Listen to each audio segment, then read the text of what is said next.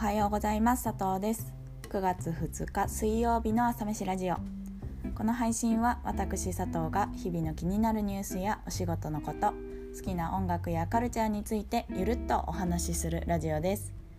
一日の元気を作る朝飯のようにこの時間が少しでも元気の足しになることを願って気持ちだけは大盛りでお送りしていきます。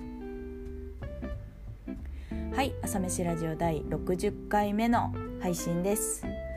えー、昨日ねとってもとっても嬉しいことがあったのでそのお話をしようと思います。さと昨日の夜ですねお手紙をもらったんですよ。それが本当に本当に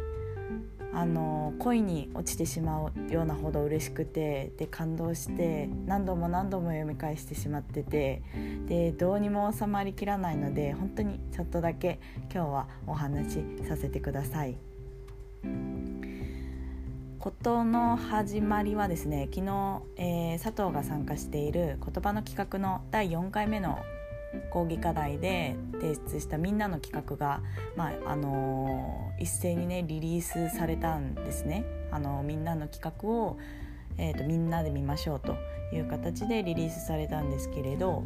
まあ、今までその一人一人で企画書を作っていたんですが今回はチームの企画というものでで5人1組に振り分けられたチームで1つの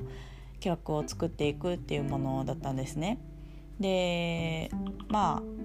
言葉の企画2020の100人とあとは先輩方超高生含めて全部であの23もの企画がリリースされたんですが、まあ、その全てが本当に尊くて本当にワクワクするものばかりなんですけれどもそのうちの一つのチームが手紙の企画というものでそこで佐藤は大切なお手紙をいただいたっていう経緯です。でその企画はその自分の気持ちを伝えたい大切な人っていうのを素敵さんと命名してその素敵さんにどれほどあなたを素敵と思っているかどれほどあのあなたとの時間が思い出深かったかみたいなことをそんなお手紙を書く書きましょうっていうあのプロジェクトなんですけれど企画書にそのサンプルとしてメンバーのみんながそれぞれの素敵さんに宛てて手紙を書いていてでそれでねそこに佐藤がいたんですよ。あの実際にもうプロジェクトが動いていてノートをね貼るので、えー、皆さんにも見てほしいんですけれどちょっと最初の方を読ませていただきます。素敵さんへあれは太陽がいよいよ本気を出してきた夏の始まりの日。私は下北沢であなたに出会いました。マスクをしているから一層キラキラした瞳が印象的でした。私は思わず言葉の企画の方ですよねと話しかけたのです。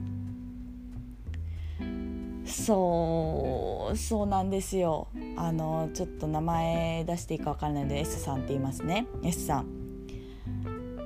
下北でねあの夏真っ盛りの日にお会いしましたね本当に本当にびっくりしてしまって最初その言葉に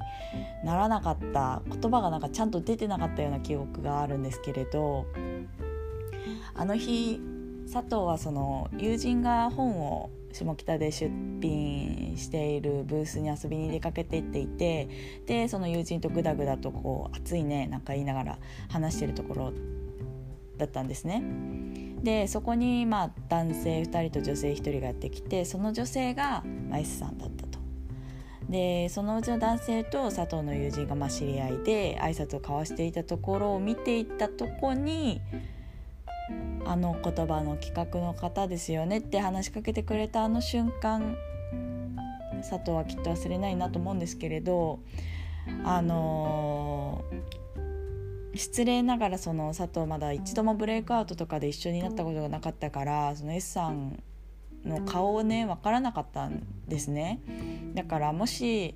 本当にあの時声をかけてもらえなかったらとかもし佐藤がまあ下北にねそもそも行ってなかったらとかもし佐藤の友人が出店してなかったらとかもうそもそも言葉の企画に参加してなかったらみたいないろんなもしをつなげてつなげてあの瞬間があったのだなと思うとちょっと今思い出して泣きそうなんですけどそういうあの瞬間のことを手紙にの冒頭にこう書いてくださっていて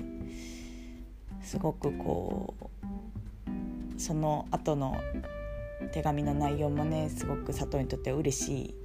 言葉なんですけれども S さん本当にありがとうございます。そして測ったかのように大好きなカレーの便箋です。そうカレー大好きなんですよね。そうだから一層あのですねこのお手紙を今度会う時に実際にいただきたいなと思ってます。その時に佐藤もお返事を書きたい。こんな素敵な企画をそしてお手紙ありがとうございます。佐藤も。ねあのたくさん素敵さんいるのでその素敵さんに向けて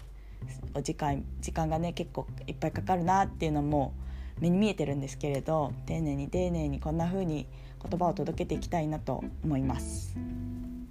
はいでは最後に今日の一曲。今日は、えー、荒川ケンタウルスで「手紙」という曲を紹介します。